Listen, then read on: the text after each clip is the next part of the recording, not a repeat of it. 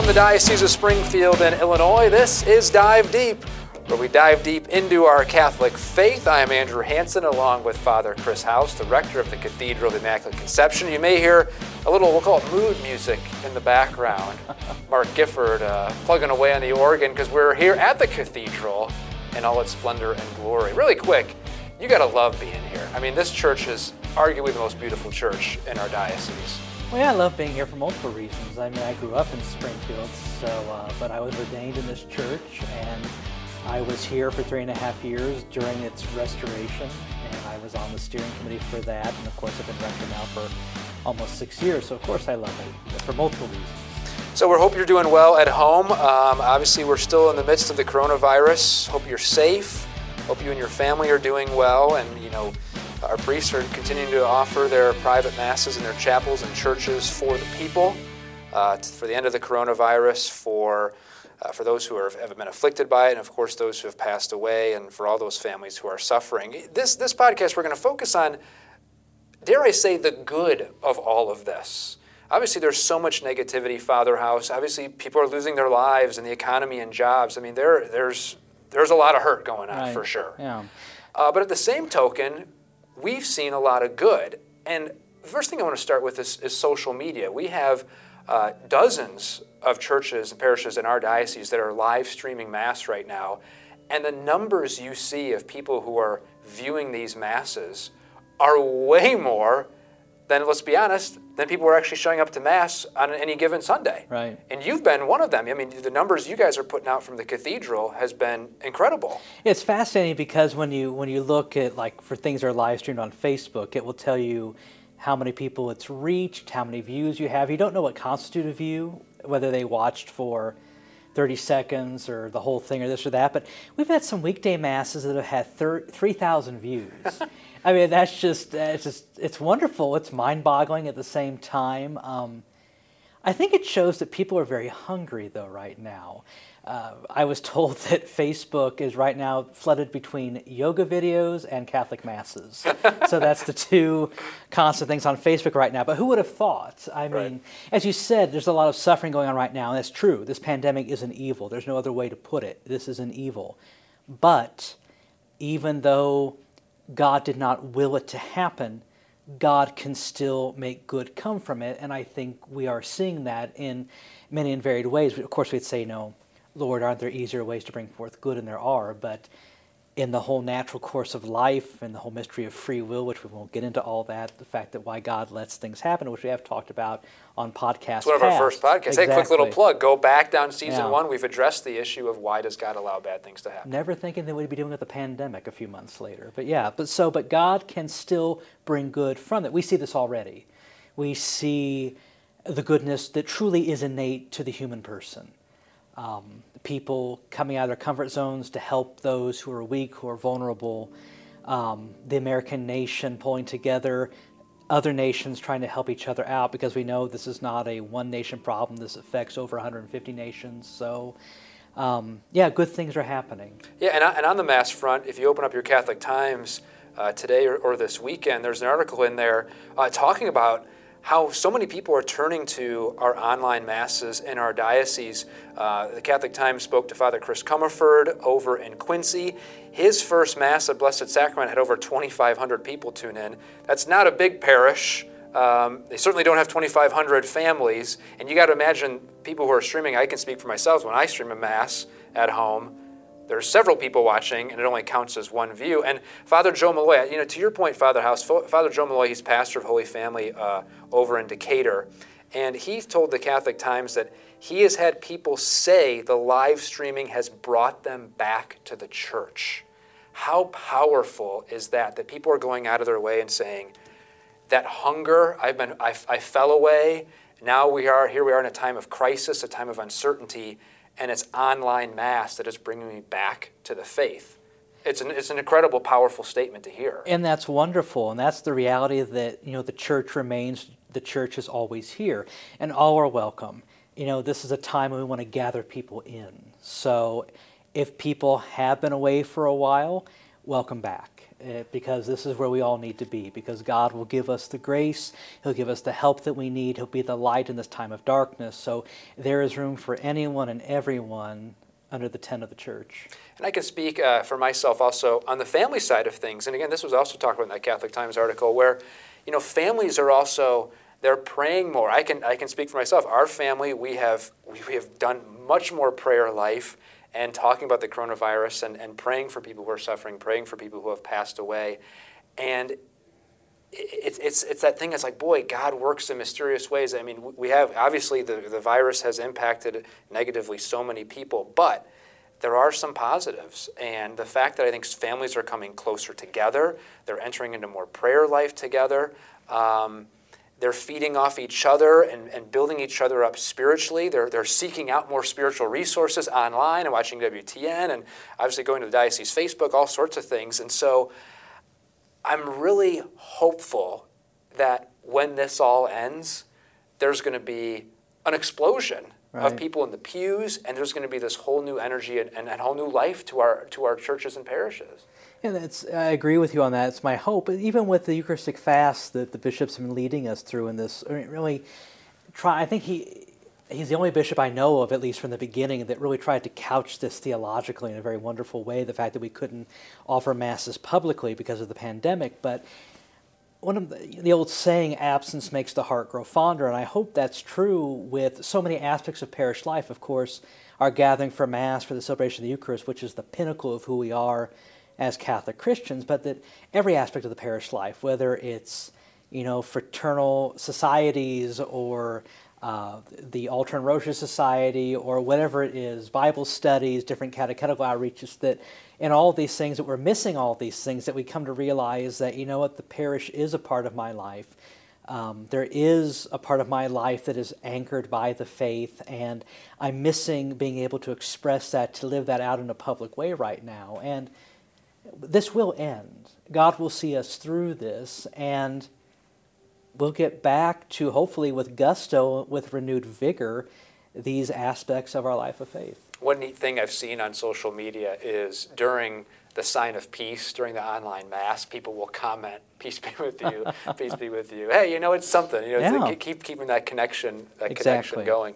Now, Cathedral, you guys are still offering confession, of course, within the CDC guidelines. Right. Everyone standing in line is six feet away, and you're disinfecting like crazy. Oh yes. Um, what has that been like? I mean, are you seeing fruits there of maybe people who are coming in who, you know, you know right now, honestly, it's down from what I mean. Cathedral is probably one of the busiest confession spots in the diocese easily. Um, it's down right now, and that's that's normal. That's to be expected. Um, the challenge for us is to try to, in some way, keep the lines of the sacraments open to people because they give grace. So, yeah, it has not been a problem whatsoever to respect the CDC's guidelines for uh, good, proper public health because we keep the cathedral open so people come in and pray. I've come in the cathedral multiple times every day and many times it's empty, but it's open. It's here. The Blessed Sacrament is in the tabernacle. The Lord is here in the Blessed Sacrament. So, yeah, it's not been an issue. But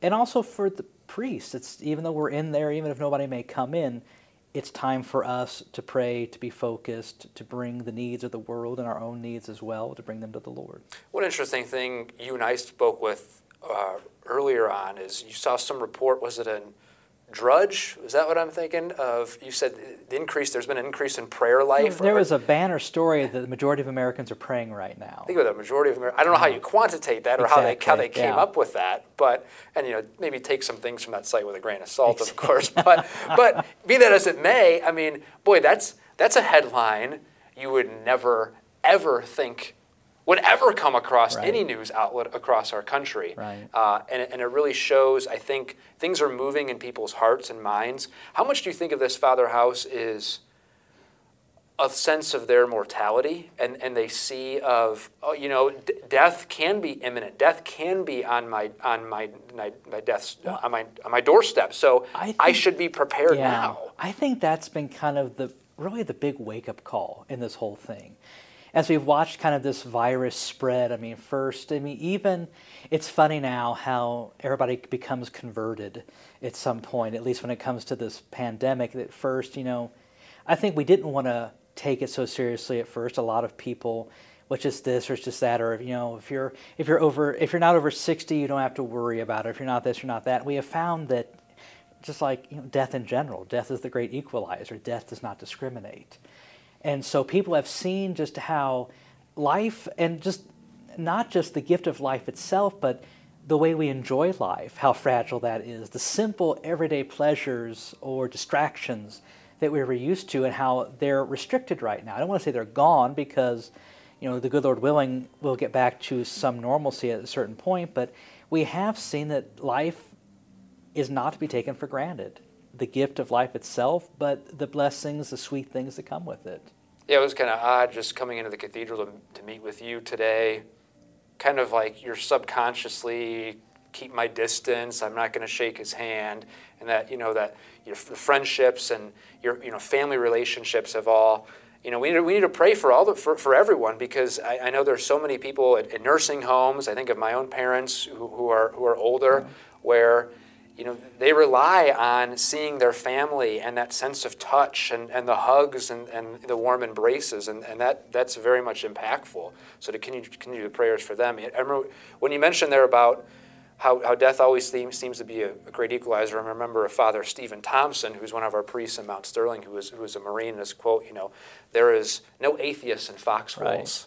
Right. Um, not that we are physically at war, but we're in a sense we're kind of psychologically at war in a little bit um, because because well, because yeah. of the social distancing and, and, and just you know staying away as far as possible. We talk about. I mean, it, it, this thing's an enemy. It's it's it's a it's a silent, it's an invisible enemy. It's an encroaching darkness that, like I said, it's upended pretty much every aspect of our lives. And that so uh, you know one of the things when we when we will take away things from this, I I keep thinking about our Holy Father Pope Francis and. Um, a few weeks back his prayer in St. Peter's Square. Which was just so powerful. Exactly. And I, I just I wonder if this when we look back on his papacy, if that will be the uh, I don't know if I want to say the defining moment, but that'll be the snapshot at least of him standing alone in an empty St. Peter's Square, or what I thought even more striking, him taking the Blessed Sacrament and the monstrance to the great doors of the basilica. Oh yeah, th- no, no, that, that out, was out to the streets of Rome, and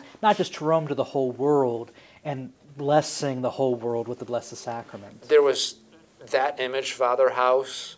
It literally brought tears to my eyes when I was watching that live on EWTN while that was going on. The image of him going out and blessing the whole world with the Blessed Sacrament. It's dark, it's misty, there's not a soul around. Right just that imagery and the power behind it of him saying, I am the vicar of Christ and I'm going to go out now with Jesus present here in the tabernacle, I'm sorry, in the monstrance, and symbolizing blessing the entire world. Right. Yeah. I, it's one of those moments I'm like, it is good to be oh, Catholic. Oh, yeah. well, and you know the whole thing too. Even with you know we had the two the two images of the icon of the Blessed Mother with the Lord um, Our Lady, uh, you know, the health, uh, the the solace of the Roman people, and then of course the that crucifix that had um, the miraculous not, crucifix, right? Mag, not just during plague, but the church. It was contained in at one time. The church burnt to the ground, and in the rubble, the crucifix was there, and the candle that was lit at the base of the crucifix was still burning untouched. right there. But the shot of you know of the Holy Father standing before that crucifix, before that icon. But the whole thing to remind us too that this is not this is not a isolated reality that the world the faithful have faced evils like this before have faced plagues and uncertainties and all these things. And god remains with his people. The church remains. And just as people rebounded and moved on from previous tragedies and heartaches and sorrows the same is true for us. Yes there are sorrows or sorrows still to come. And this will leave a mark on us. There's no doubting that, but life will go on. And, and when you said that, it also reminded me, you know, obviously other faiths are doing live streaming and things like that, but you know, there's one media outlet in, in our in our diocese that asked, "What's the point of priests still saying mass privately?" Mm-hmm. Like, I don't I don't understand that. And and what's been cool, another you know slap in the face of, "Isn't it good to be Catholic?" is despite all these circumstances, the Mass is going on. Right. While we, the people, can't be there, the Mass carries on. And not just on Sunday, seven days a week, continuously around the world despite everything. Another powerful reminder of what our faith teaches and the importance of the prayer of the Mass. Right, because the power of the Mass, it doesn't matter whether it's one person or a thousand. Now, of course, we want people there. We want people to be able to celebrate it and receive the fruits of it. But the Mass is the representation of Christ's crucifixion on Calvary. It is a share in that most sacred act. And so every time the Mass is offered, that salvific act, the fruits of it, are being poured not just into those present, but it's being poured into the whole world. That's why we continue to say Masses. That's why it's important for us to keep that going no matter what, because even though there may not be people able to receive the Eucharist, to receive the actual physical fruit of that sacrifice, the Mass goes on for the life of the world. We thank you for that. We thank you and all of our priests for continuing to offer Mass for us, the people. Again, we hope you stay well, stay safe. Uh, April 30th, uh, at least when Father House and I are recording this, uh, that's the date President Trump and Governor Pritzker have kind of announced that social distancing will continue to. Obviously, that will probably get adjusted. Um, so we'll see what happens going forward. But until then, keep those prayers up, keep the fasting up. And any other advice you have for folks, Father House? You just keep looking forward. I mean, we're now we're in the joy of Easter, and of course, this is going to be an Easter to remember because we maybe didn't get to celebrate that day itself the way we want to. But Easter's a season, a season of 50 days, and there's still a lot of time to come. And the good Lord willing, we'll be back in our churches soon. And no matter when that is, even if it's an ordinary time or in any season, every Sunday is, is the day of the resurrection. And so we celebrate that in or out of season. So uh, just keep the faith, uh, maintain that hope, keep praying. God is with all of us, He's loving us, and He's leading us forward. This has been Dive Deep. As we mentioned, uh, podcast in season one Why Does God Allow Bad Things to Happen? Very interesting t- discussion Father House and I had. So if you want to check that out, which is kind of parallels to our discussion today, uh, we encourage you to go that. Dio.org slash podcast. That's where a whole bunch of ore. Those are housed right there. So again, stay safe continue those prayers, and we'll see you next time here on Dive Deep.